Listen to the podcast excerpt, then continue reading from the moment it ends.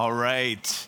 Well, hey, we're we're we're back. It's um, it's hard to believe it's another it's another Wednesday, and I was just telling Ben, you know, this is like the first Wednesday. It was like too cold to be comfortable outside all day, so we've we've definitely crossed crossed over into the next season. Um, but uh, just so fun to be here um, with you all. This has just been a highlight of of my week, and and for Janet, Madeline, and I. I'm Gabe. If we haven't met, um, I hope over the course of the weeks that we have together, we get a chance to uh, to connect and talk um, over over some great food. Um, just once again, want to thank um, Tammy and Sarah. Uh, let's just give them a round of applause for just just um, just a great job putting all this together uh, each week. Um, well, today we're going to talk about uh, creation. And but first, I really want to talk about story, and because I think this is this is the big thing that, you know, over over this eight weeks we don't want to miss uh, is is the idea that the scriptures are, are one big story that's telling um, the true story of of what God's doing in the world. Um, but but why story? Why use story? Why not? You know, and I think some of us may, uh, as we read particularly Genesis, start to get into, like, we want, just give me the facts. Just give me the facts about what happened, you know, and we're we're digging in, we're looking for the facts and maybe reading it like a science book. But the reality is it's a story, right? Um, but what makes stories so powerful? And uh, as I was thinking about that, I thought, well, I'll just, I'll tell you a little story. Um, and so I started with um, this this object, which if you can see it, it's a pocket knife. Okay, it's a Craftsman. It's an old Craftsman pocket knife. And so, you know, I could pass this around, and you could you could look at it, and and we could study it, and we could we could measure this knife, and we could see how sharp it is, and we could talk about all the things that it could do, and we could probably come up with thousands of facts about this little little tiny knife. Um, But to really understand this knife, you have to understand a story. Uh, is that when I was five years old, my mom's dad, who's my granddaddy Bill, they lived right across from Park Road Shopping Center on, on Murray Hill Drive, I think it was. And uh, I remember it was it was November, and the leaves were starting to fall in Charlotte. And I, I remember that my my dad had a leaf vacuum. Anybody have a leaf vacuum? All the leaves that fall. I'm, wait, I need to get your name and get your get your leaf vacuum. So my dad had this leaf vacuum, but my grandfather didn't. And I remember we loaded up in uh, the station wagon, me and my my younger brother, Kyle. I was five, he was three. We get in the blue station wagon with the leaf vacuum, and we go to spend the weekend with my grandparents. And so we were out there on, you know, on a beautiful autumn afternoon. And uh, my grandfather, he's he's getting the leaves with the vacuum, and we're, you know, pretending to rake or, or whatever and help. And uh, and I remember it started to rain. It started to rain. And so my grandmother like rushed us inside, and we went and sat at their uh, kitchen counter, which I remember had that fake um, green marble countertop. You remember that? Like the Formica, there it is, yeah. That's what it was. It was the Formica countertop on the little little stools, and we're sitting there and we're eating our milk and, and cookies. And life was good. And um, and then all of a sudden it wasn't. Um, because the back door flew open, and my grandfather was standing there, and he was white as a sheet. And um, he fell over and he collapsed right there on the floor. And he had a massive heart attack. And when I was five, he he died um, right in front of me. And this is the only thing that I have for my grandfather is this knife. And so this knife isn't just a knife. It's not just about how long it is and uh, what you can do with it and all those wonderful things that we could study about it. This knife is a story. And it's a story that's a relational story. And it's a story that to understand me, you have to understand the knife, right? And where that came from. And so as I was thinking about the scriptures, you know, I think I think that's how they are. Um, and why it's so important that we look at them first and foremost before we get into all, and there's so many wonderful facts that we can extrapolate and we can study and we can get down in the verses and we can study the ancient languages and we can pull it all apart, and it's beautiful and good. And I love doing all that stuff. But if we miss that it's a beautiful story that's about a relationship, then we miss what it's really actually about. We miss, we miss the knife. um, in the story. Um, so that's the concept of, of story. It's a relational way that we convey truth. Um, and so the scriptures are one true story of, of the whole world. And, and last week, Chris did a beautiful job uh, describing how the one true story of the world in the scriptures points us always to Jesus. And that's the that's the beauty. And we're going to see that even today, like there's the intricacies, even from the first verses we see, this is going somewhere. It's this relational story, but it's going somewhere, and where it's going is is is Jesus.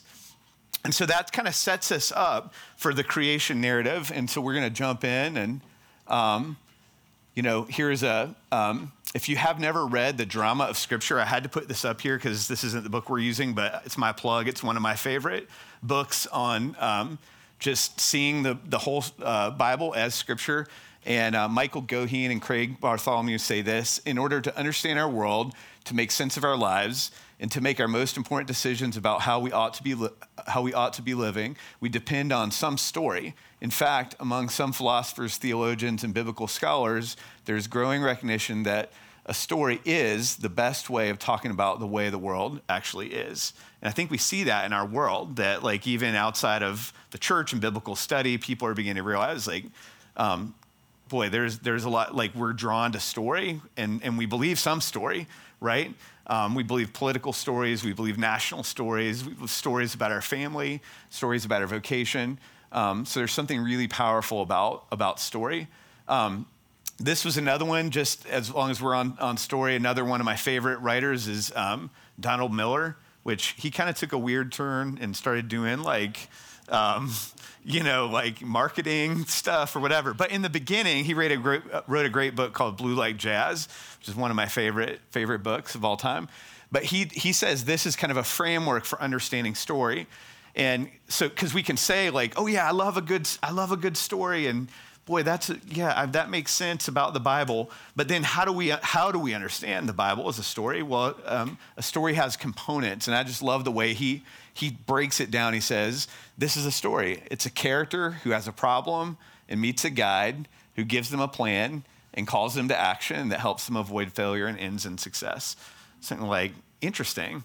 Like you could, you could in some ways use that as a template and share the gospel with someone, right? Um, because who's the character? It's it's us, right? It's people. Who's the guide? It's it's God. Um, and there's a problem, and so we need a plan, and we're going to start to learn about that plan um, today. All right, I'm going to take us through. I'm going to what I want to invite you into is is instead of seeing. Um, the Bible in chapters and verses. And I think for me, when I started to see, uh, understand the scriptures as story, one of the important dynamics was um, actually recovering from a disease. You might have heard of this disease. You might have been afflicted by this disease. It's called bursitis. Bursitis. It afflicts a lot of evangelical Christians worldwide. Um, but bursitis is like that we, we, we, we just like, we lock in on memorizing a lot of Bible verses, but we don't memorize them in any kind of context, um, and, and we miss that it's all tied together in this beautiful way. So I'm, for the record, not against memorizing Bible verses, but I'm just saying if that's all we do and we miss the story, then we miss the power of the scriptures. And, you know, when the scriptures were, were originally written, um, if you didn't know this, they weren't written in English originally, I know. And they weren't written in the King James English either. I've had that argument. Um, they were written in ancient languages. The text that we're reading right now was written in ancient Hebrew, um, which if we had a Hebrew Bible, you would actually read it this way, um, backwards. Um, and, it, and it had just beautiful characters. So it wasn't, you know, written in, in our language. It also wasn't written with little numbers beside of it. That was added later, right? Um, And so I want to invite you to, to kind of reimagine, instead of seeing like chapter one, verse one, which are great, helpful ways to study, to see it instead in, in scenes. Like think of it like a movie, you know, because that's how our brain works, in images, right? Um, we think in images. Did you know that? You don't think in words, you think in pictures, that words just evoke pictures in your brain. And so that's why movies are, are so powerful, you know, because it's images that are telling a story, right? throw some music in there and you really have something. So I want to I want to look today at kind of four scenes and just invite us to kind of think that way as we're going through the, the text. Um, so the first scene is just um, the opening scene of creation. This is the, the creation narrative um, that pro- a lot of us are familiar with, that we've just finished reading together. Um, the, the second scene is is the fall. Okay, um, where there's you know a conflict that's introduced into into our story. Um, our our third um, icon is the flood, the flood that happens, and the fourth is what I love the way uh, the author of our study called it, the emergence of nations, which I actually hadn't heard it put that way, but I thought that's a cool way to to think about it. So four scenes, and so what I want to do today is we're going to go through the, through these. We're going I'm not going to talk the whole time, I promise. I'm going to talk a little bit, introduce some things, and then we have two activities that we're gonna do at our table, which again, um, like Chris described last week, just to get us connecting our experiences and all that to the things that, that we're learning here today, okay? So creation, we'll start here. So the creation narrative, which we see in Genesis one and two, um, if we think of it like a movie, if we think of it like a story, right? Then there's three really, like if you boil story down to its bare bones, you have three things that you have to have to have a story. You have characters, okay? You have a setting, a place where the characters are, you know, doing their thing. And thirdly, you have a plot. And in a plot, there's a whole bunch of, of things that happen. You know, we could pull that apart. You have, you know, tension and a, a climax and, you know, resolution, all these different things. But at the most basic level, for the story of creation, we have characters, a setting, and a plot. Now, who are the characters that we learn about in, in our movie here in Genesis one? Scene, scene one, act one, take God, okay? Jesus, the Holy Spirit, right? From the beginning, the opening verse, you're like, whoa, this is the beginning of a great movie, you know? Um, yeah, you have you have the Trinity there, there in the beginning, right? Um, what what who who else? We're gonna go we're gonna come back and talk a lot more about, you know, what we learn about these characters because we learn a lot. But what are the other characters? So we have we have God, who's um, complex. What else? Who else? Man. Adam, yeah, Adam. And did you know, and I think this is in the book that, you know, in Hebrew, the word Adam, it means man, right? Um, so, but we have a, a man, the first man, Adam. Um, who else? Serpent. Serpent. Yeah, we have the serpent. He he comes in in Genesis three. Um, who else, or what else is, is there? Eve. Eve. Yeah, at, at a certain point we have Eve enter the story, right? In a, again, great movie. All right, Adam, need you to take a nap. It's gonna be amazing though when you wake up. Um, and so we have these characters. Now, what about what about the setting? What's the setting of of our little movie? A beautiful garden. Yeah. What do we learn about the garden? What do you know about that? If you can picture it in your mind's eye in our movie, what do you see? Paradise. Paradise. Paradise. What? Tell me more. Like, what, what's in paradise? Everything they need.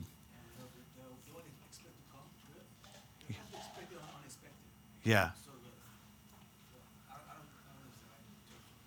Yeah. No, it's it's beautiful. Paradise, they have everything they need. And so this is where, like, I really want you to start, imagine, use your, you're supposed to, when you read this, feel and, and imagine with your senses, you know, it's not just the words on the page, it's think of what that would be like to be in a place where every single need was, you didn't lack a thing. You, you, you didn't know need. Everything, everything was met in this place. What else does does our text tell us about the setting? There's two trees, yeah. The movie gets better. Whoa, there's two weird trees. Something's about to happen. Ominous music, right? What what else? Somebody? David? Animals. Yeah, there's animals, right? It's not just the people and God. There's actually, it's it's teeming with life, right? I get the picture, and this is not, this is just Gabe. This is, so don't, like, I'm not misquoting the scripture, but when I imagine this, I'm like, this is a big place. Like, somehow, because of the flannel graphs that I grew up with, I'm like, the garden, the garden was pretty small, you know? Um, but then when you think about it, you're like, all these animals and species, they all had to exist. And, like, how long did it take for Adam to name all these things? Like, right? It doesn't tell us, because time's not really a factor at this point. It's probably, like, a long time that he's that he's going around doing this. You get my point. We could go on and on and on and on, but there's a way of reading that where the story just begins to come alive, where you see all the characters, and, and it invites you to imagine what it was like and to put yourself in this setting. And then what's our plot? What happens in this first creation narrative? Just what's the, somebody tell me what's the story? Okay. I love it. Learning already. Yeah, absolutely. There's a character that has a big problem. Yeah. So we, we see that in, in the beginning, God, um, he, he creates, he's there, he's present, he's pre-existing everything. You know, I think just to point out a few of the circumstances, there's in verse two, three parallel clauses um, that where it says the earth was formless and void. The, the word earth is actually the same word for land. So if you imagine the he, original Hebrew readers, land is a, a very significant concept or term um, in the life of the Hebrew people, because that's, that's like everything they're hoping for, right? Um, is, is so it says the earth was formless and void. And it says, number two, darkness, there's darkness over the surface of the deep. Now, what was the deep? In in the Bible, what what what do you imagine when you imagine the deep? When you hear that, like, what do you think of? Water. What else? What do you feel? Cold. Yeah. Dark. Dread. What's that? Empty. Empty. Yeah. So there's all these. So again, we're back to feeling. You know, what what was the context here when? Before the creatures come, before the people come, there's the earth formless and void. There's darkness over the surface of the deep. And number three, the Spirit of God is hovering over the waters. And we could literally spend all night just on those three points, like if we wanted to, but we can't. Um, but that's the context. And so out of that context, God, out of nothing, right? Which is, this is a very important theological point as Christians, that as we're becoming disciples who can make disciples, is that we believe that God made the world out of nothing.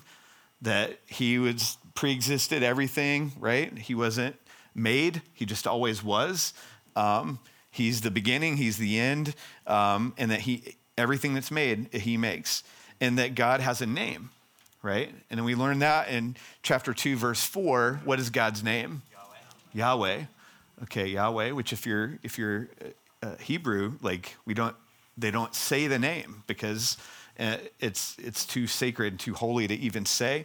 Something interesting, I remember studying Hebrew that, you know, the it's a very poetic language, and the word Yahweh, like what does that sound like? Yahweh, Yahweh. Breath, breath, right? It's wind, breath, right? Um, life. Um, so his very name.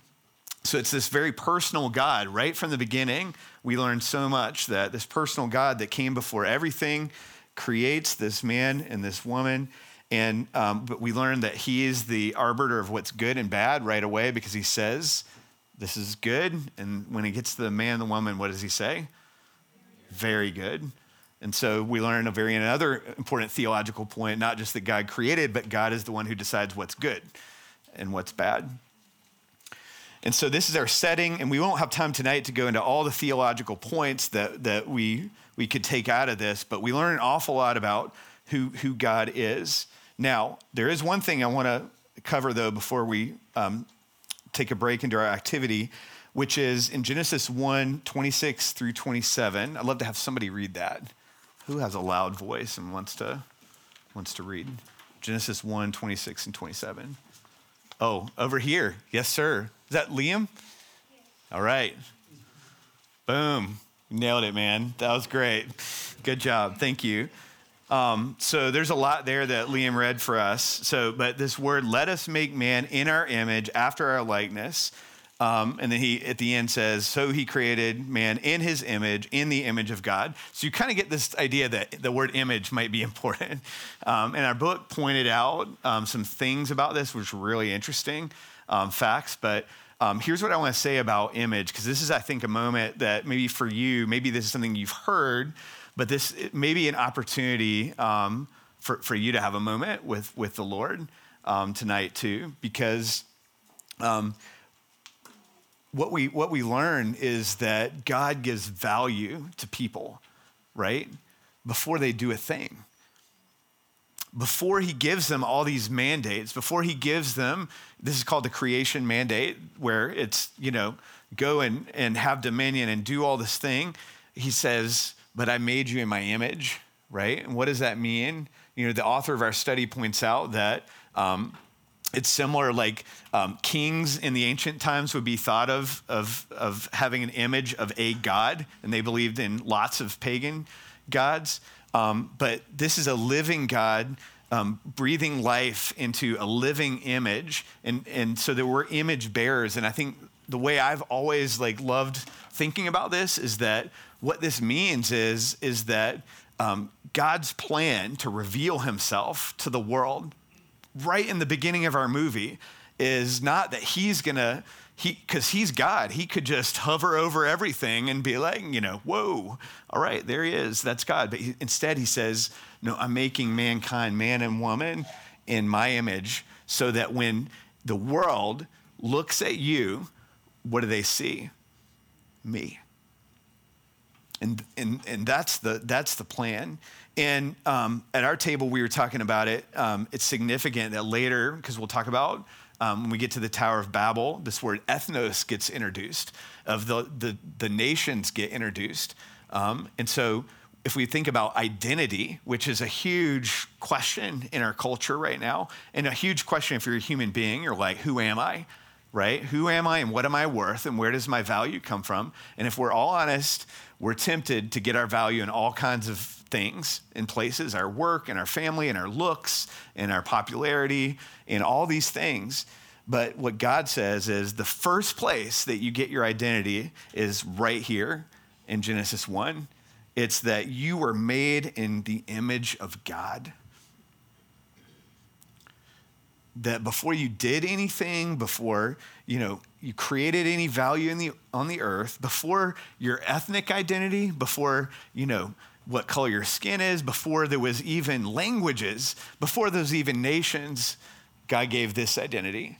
And this is such an important theological point in our culture, is that we remember that our image, that our identity comes first in this verse, that it's in, made in the image of God, that because he made us, because he called us good, that that is who we are before we're anything else. Um, which, by the way, right, is a great entree to the gospel at some point, right? We're gonna get there. All right, so image of God's an important thing. We're um, made to be royal representatives. And, um, you know, I just wrote a note that our one of the primary ways that we represent God is, is what I call missional representation, it, which in other words, like it's, because you could say, well, there's all kinds of ways that we're like God, because that's where a lot of people take this verse is, how, what are all the ways that we're like God? And that that's fine to do that. But I think the main purpose of understanding being made in the image of God is your value, number one, but your assignment, number two, which is your assignment. And this goes back to our mission as a church, right? Is tied to the mission of God, which is to make himself known in the world. And how is he going to do that? Through the image bearers. Um, and, and we see that played out, and that goes all the way to Matthew twenty-eight. We see how to do that. Okay.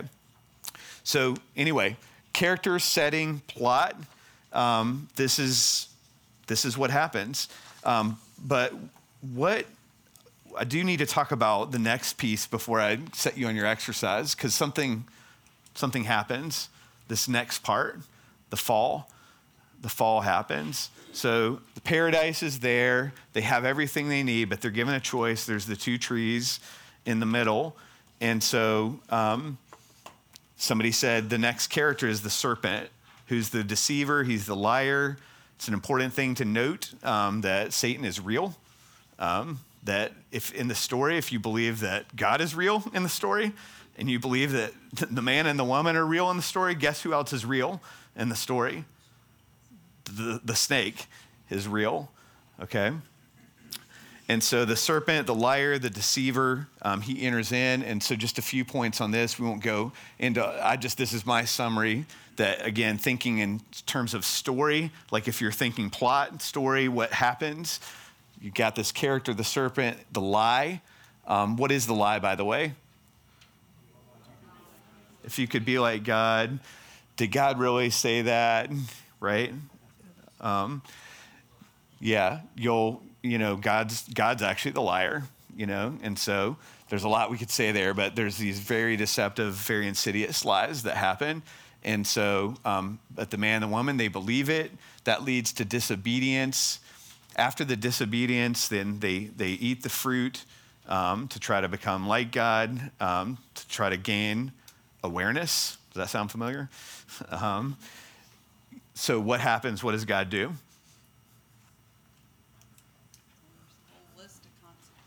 There's consequences, yeah.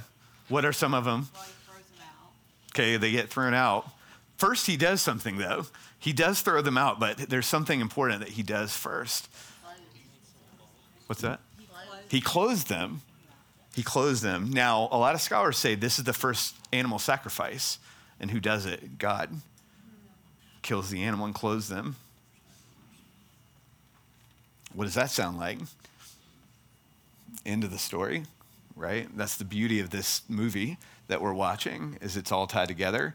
So God, even though the man and the woman completely disobey him, his first act is actually ask him a question.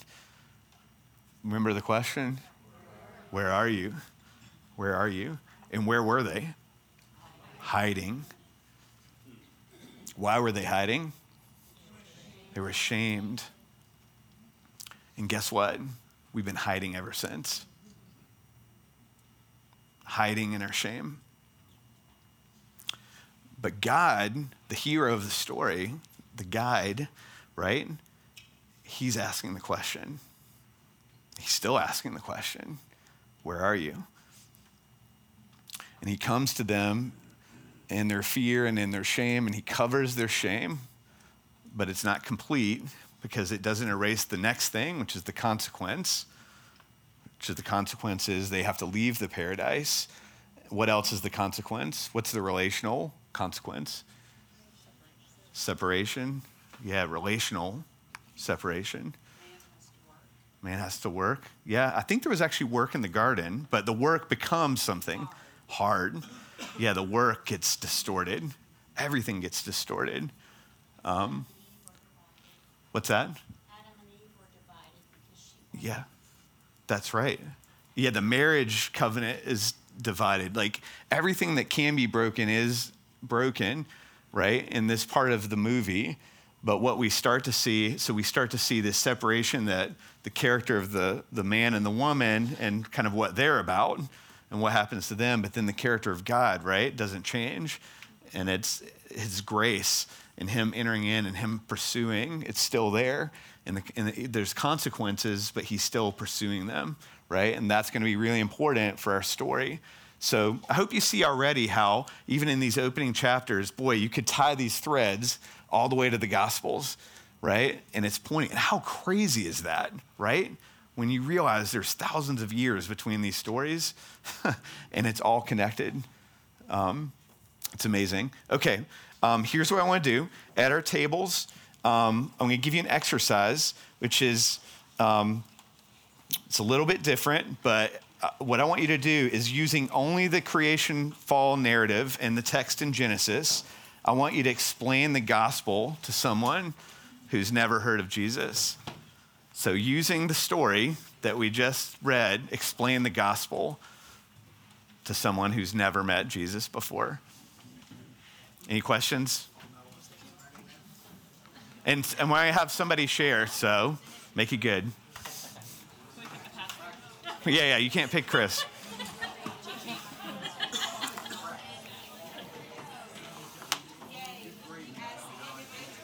Oh, yeah, no, as a table. I want you to do it as a table. Yeah, great point. Yeah, use, use each other, collaborate, like come up with, you know, maybe write down some notes. for when you have to share.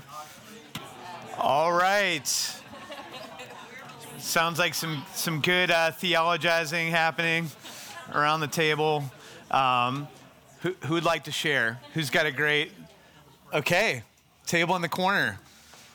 The next generation will go first before us. This is my reality.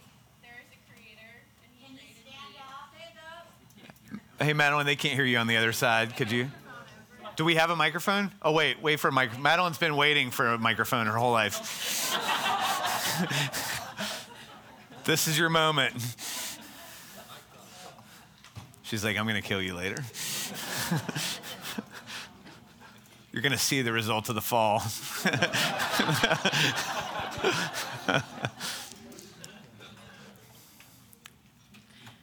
This is my reality. There is a creator, and he created me. I have value, and I have purpose, because I am made in my creator's image. I don't need to search for purpose or worth. I am loved. I belong to the creator of the world who spoke light into the darkness. And this is your reality, too. Nice.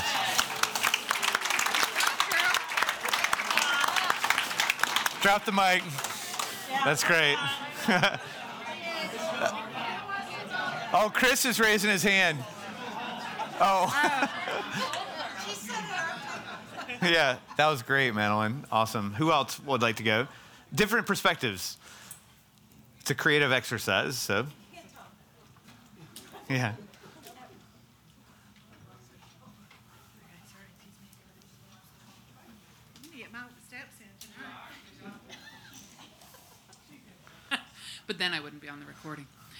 Um, we were created by a relational God, and a deceiver convinced us that we didn't need that relationship, and the relationship was broken as a result.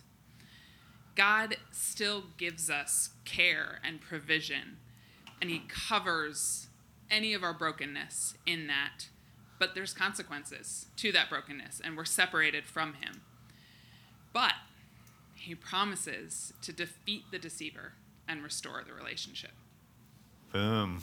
All right, Carrie. That was great. She's a professional writer, too, so don't feel bad. Anybody else like to share? All right. Well, um, I, I like doing that, like look, looking for, you know, as you're going through the story, particularly in the Old Testament, looking for the gospel. You know, what what, what is the go- what is the good news, right? And where is it? Um, and that and that it's there, and that it was there all along, right? Um, but it was, but it was hidden, and it, it was not just hidden for us. I was thinking of something Chris actually told us uh, last week. Um, he was reading from Luke twenty-four, I think it was, um, and this is right after Easter, and it's on the road to Emmaus. Remember, G- the risen Jesus encounters two of the disciples, and they're like, you know, you haven't heard what happened, and all this stuff, and then. Um, And then they, you know, and then they recognize him, and he says, and beginning with Moses and all the prophets, he explained to them what was said in all the scriptures concerning himself. And so the the Moses and the prophets, that starts in Genesis, right? That's the Pentateuch. That's the first five five books of the scriptures. And so I just was telling somebody, I imagine, like some, uh, Tom said, can you imagine if we had a, a recorder Uh, that we could have recorded what Jesus would have said about Genesis one through three, because he said something, right? And so that's what we were just invited to to, to imagining. Um, where is Jesus in this part of the story? Because he's there. Um, and that's the beauty of of seeing this thing as a story and seeing it as a movie. And, you know, and it is why it's so important not to get too, go down too deep too fast and miss this beauty of this thing and, and how it's all woven together. It's majestic. Um, so in our in our movie, there's two other scenes that we're going to cover briefly, a lot shorter than that. The first one is obviously, that's the big one, right? The the creation, the fall that we want to get. Um, which, by the way, just before we, we move on to the next scenes, you know, um, what we just talked about and the truth that's there and what we learn about um, who God is and um, what evil looks like and who we are and what's actually going on in the world, right? It's a it's a countercultural story, guys. Um, that's a story that if you held up what our culture believes and the stories that um, are being told, because there's stories that are being told, narratives that are being told, right? But it, it's a story over and against those stories of the world, which I'll just set just as a plug for why why come to church on Sunday. It's because every week we are basically holding a protest against the story of the world. And what we're way we're protesting is we're worshiping and we're telling the true story. And and so uh, maybe you didn't know that, but you're a rebel um, being here at New City Church.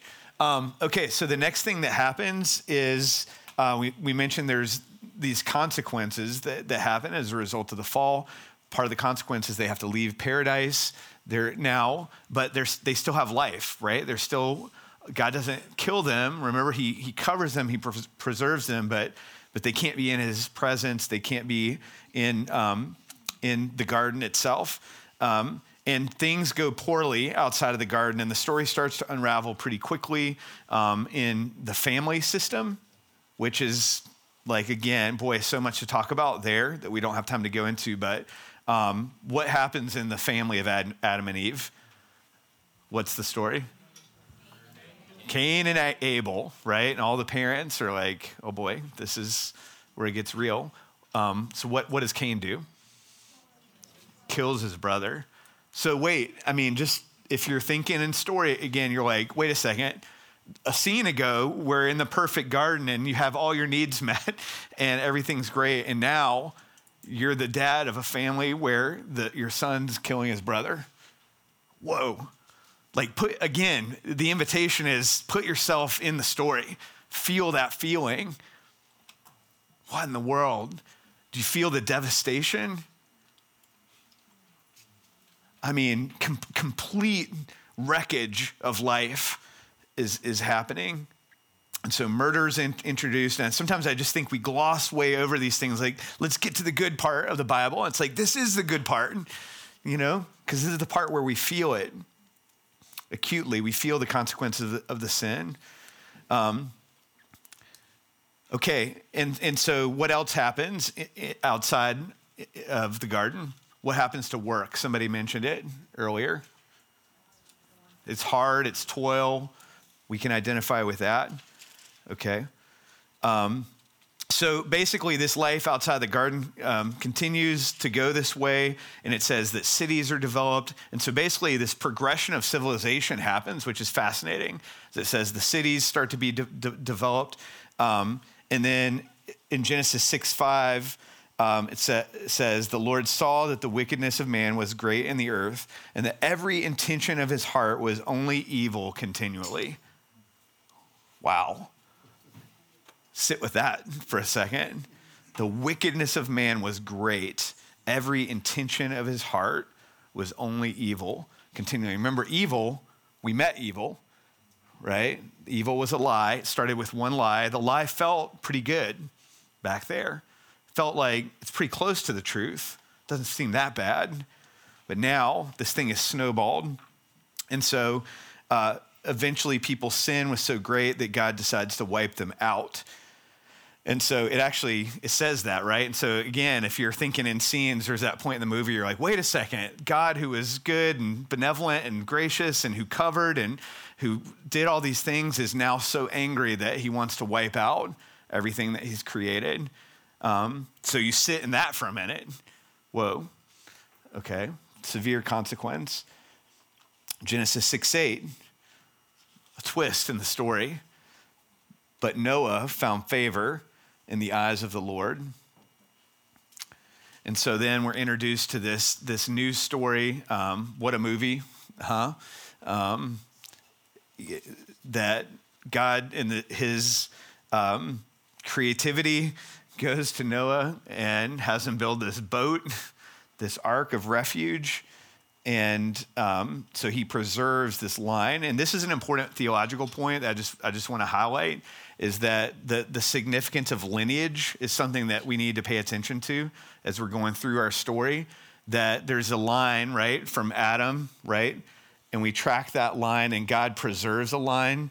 Um, and there's sons that uh, live and sons that die. Uh, later we'll learn, um, you know, how God preserves that through the nation of, of Israel.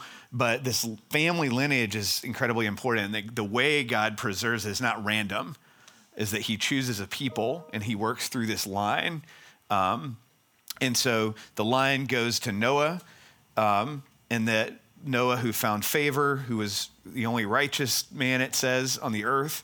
Um, he saves him in this incredible way, and then he wipes out everything else with this, this giant flood. And then the flood is over, and says the boat comes to rest, and we know that that story on the mountain.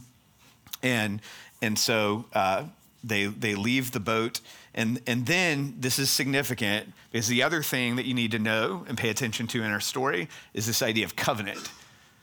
Is that God issues covenants, which what does a covenant mean? A promise, that God makes a promise, okay? But God's promises aren't like our promises, um, thank goodness.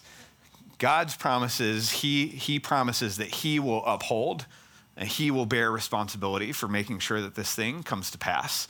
The thing that, that, that no matter what the other party does, that God is gonna make sure that it happens, right? He takes ultimate responsibility. And so God uh, re- reissues, I love that language that was in our book. He reissues the creation blessing. Remember the creation blessing, the creation mandate. Be fruitful and multiply and fill the earth. That's what God told Adam and Eve when they were in the perfect garden, that they had a they had value, that they were made in his image, that uh, they have an assignment and purpose in the world. Um, that they're to be image bearers, that they're to subdue the creation, that they're actually to be in a covenant bonds of marriage and be fruitful, multiply, filling the earth. Why are they filling the earth? Um, to fill the earth with his glory. This is his plan. So uh, all of it goes bad outside the garden, but God reissues this exact in the exact same language to Noah. And then it says God makes a covenant with Noah. So he makes a promise. And one of the things Uh, you'll learn as we go through the Old Testament is there was ancient Near Eastern um, practices of like how to, how kings would make promises to each other.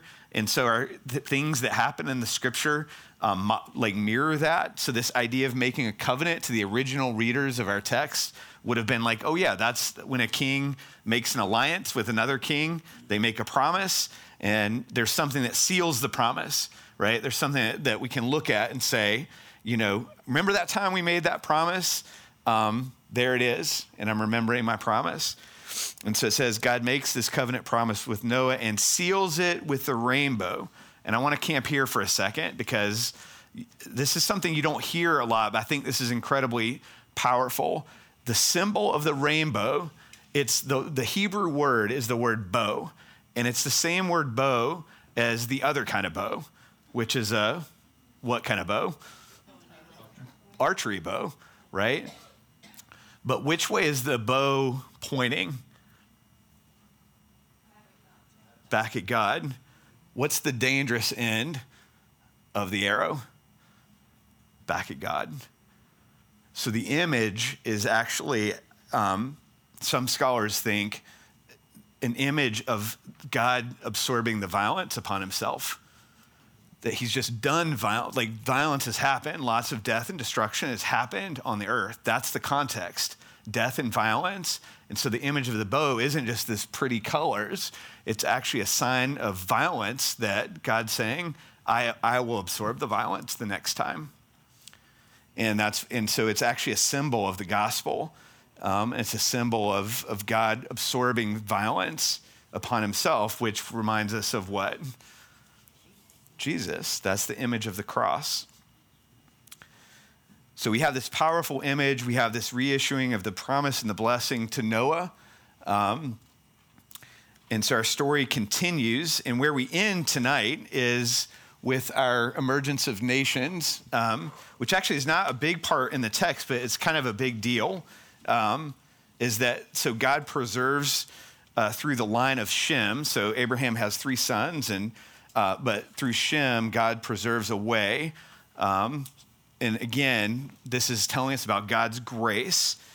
And again, it's pointing to the gospel that through Shem, through Noah, There's, there's this line where ultimately he's going to fulfill this covenant promise that he makes with Noah, right? To preserve the earth, to absorb the violence. Um, and so it says that there's nations that come from Shem, then the nations come into being. And so uh, there's this scene that's really, again, like, because we're like Christians and we read the Bible, we're like, oh yeah, that's a familiar scene, the, the Tower of Babel. But just think, imagine if you're watching a movie and you're like, you go from the flood to this, and now people are like, people are evil again. And they're like making a plan, and they're like, for, they forgot God again. And they're like, no, it's not about God. It's about like, we're just, we're going to make ourselves famous. That's actually what the text says. We're going to make ourselves famous. That sound familiar? We're going to make ourselves famous by building a giant building, right? That everybody can look at. Um, and we're going to be powerful. And it says they're actually doing it. They're actually coming together. And so God does an act of judgment and an act of grace at the same time, and that he comes in and he confuses their tongues. So it says at that point in the story of humanity, everybody speaks the same language. Um, and so he causes them to speak in different tongues. And the word there is ethnos, which is important, I think, for us culturally, because that's the same word for nation.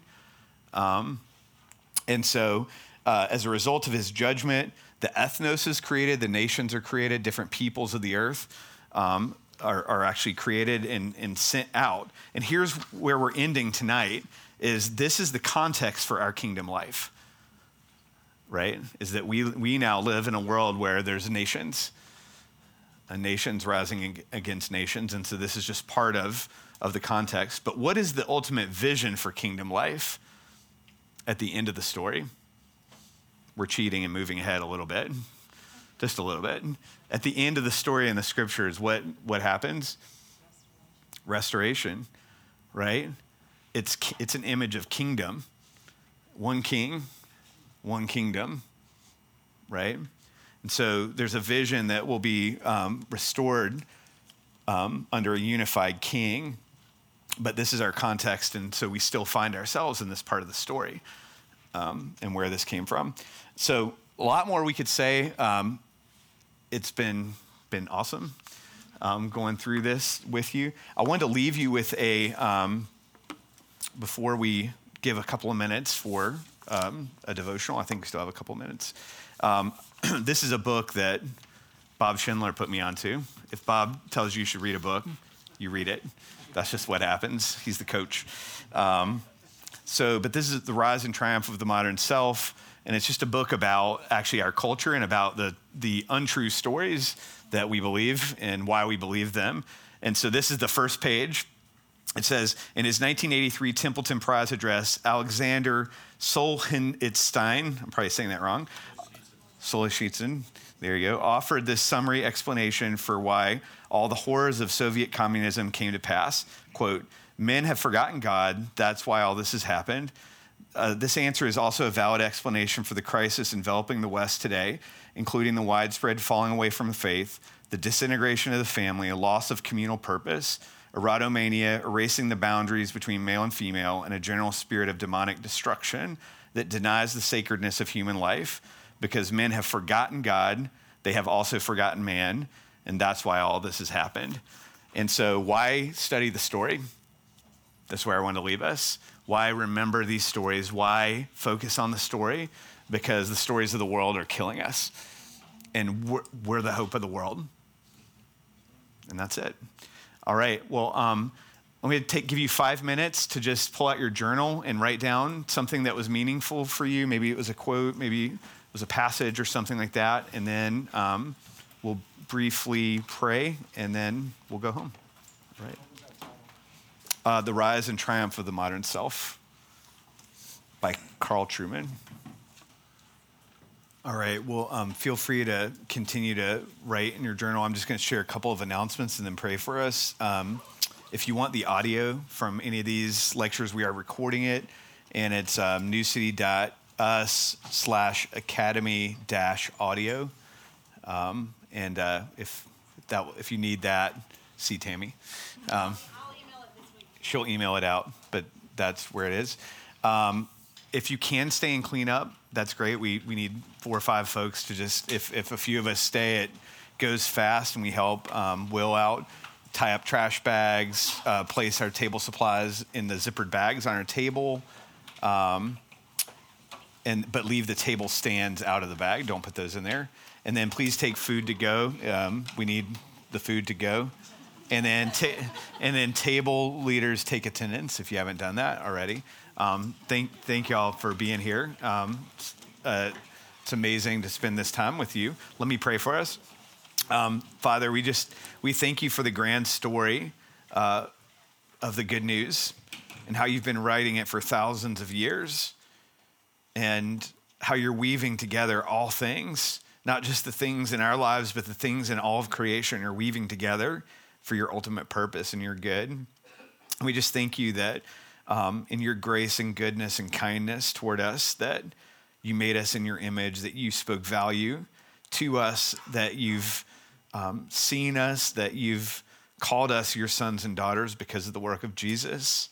And we thank you that we're in the last days, um, that the kingdom has already been ushered in, that the light has broken into the darkness, and that your kingdom is coming in fullness. And so, Lord, I pray for each of us that um, in the difficulties of this week, in, in parenting and in work and in finances and all the all the various things that we face, that we struggle with, that we're consumed by, Lord, that in the face of those things, that you remind us that we're your beloved and that you're writing a beautiful story and that we're a part of it. Thank you, Lord, for your love and for this body. And we lift up all these things in the precious name of Jesus. Amen.